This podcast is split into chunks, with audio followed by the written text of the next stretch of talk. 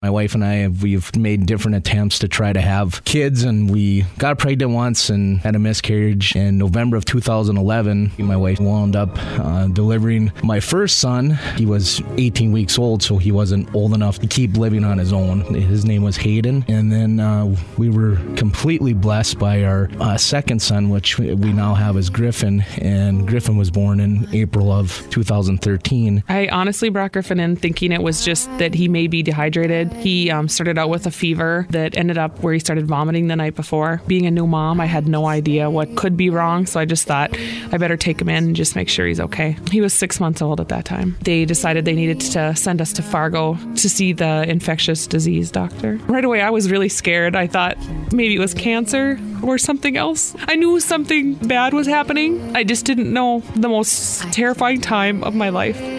Like you think that you've been scared before and you just have no idea. I just thought I was going to be sick. And I bleed when I fall down. I'm only human. Watching him and not knowing what's going to happen.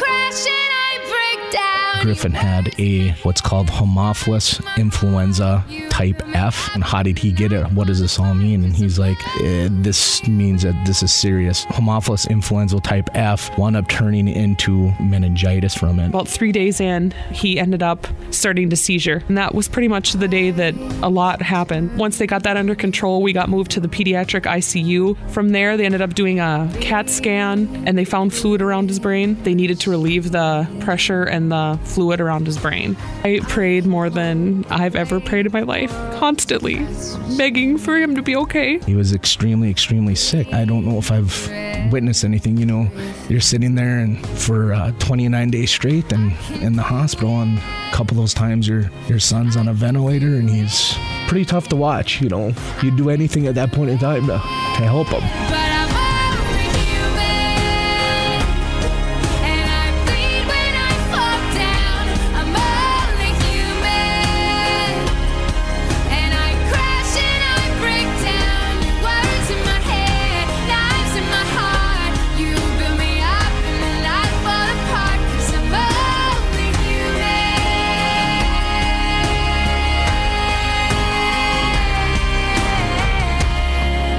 I have to say that the nurses, like at the intensive care, are amazing. They helped so much. I mean, everyone there, the doctors and the nurses, but I think a lot of the times they're there for your children, but they're also there for you. Everybody under the sun is there just uh, to help you. To have to go through something like this and to almost lose another child, uh, I'm strong, but I don't know if I'm that strong. Something that matters to you so much that it'll it'll get to you.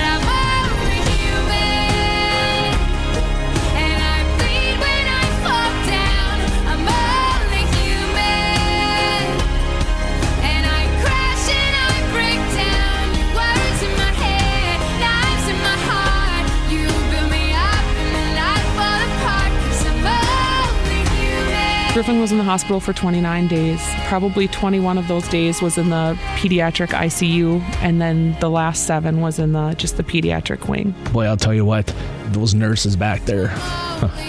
pretty top notch. You know, uh, a lot of a lot of great nurses that we got to meet, and met a lot of people that we spent 29 straight days with. That you consider them family. You know, each and every one of them are unbelievable, and Thank you for saving my son's life. I could have lost my little baby. There's many times where the doctors later on they've even said that we were very lucky and I'm just so thankful that everything has that, that I got to keep my little boy. I can't thank you enough. Words can't express how much I'm so thankful for them and how caring they were through this whole procedure because this is definitely like I said before, the scariest time in your life. I can't thank them enough. Cause I'm only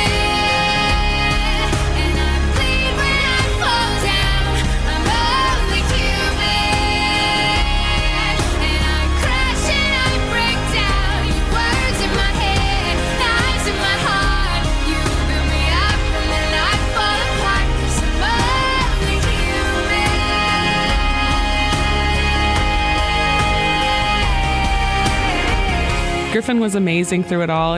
He's so resilient. I just I just can't believe it. He definitely was a miracle baby.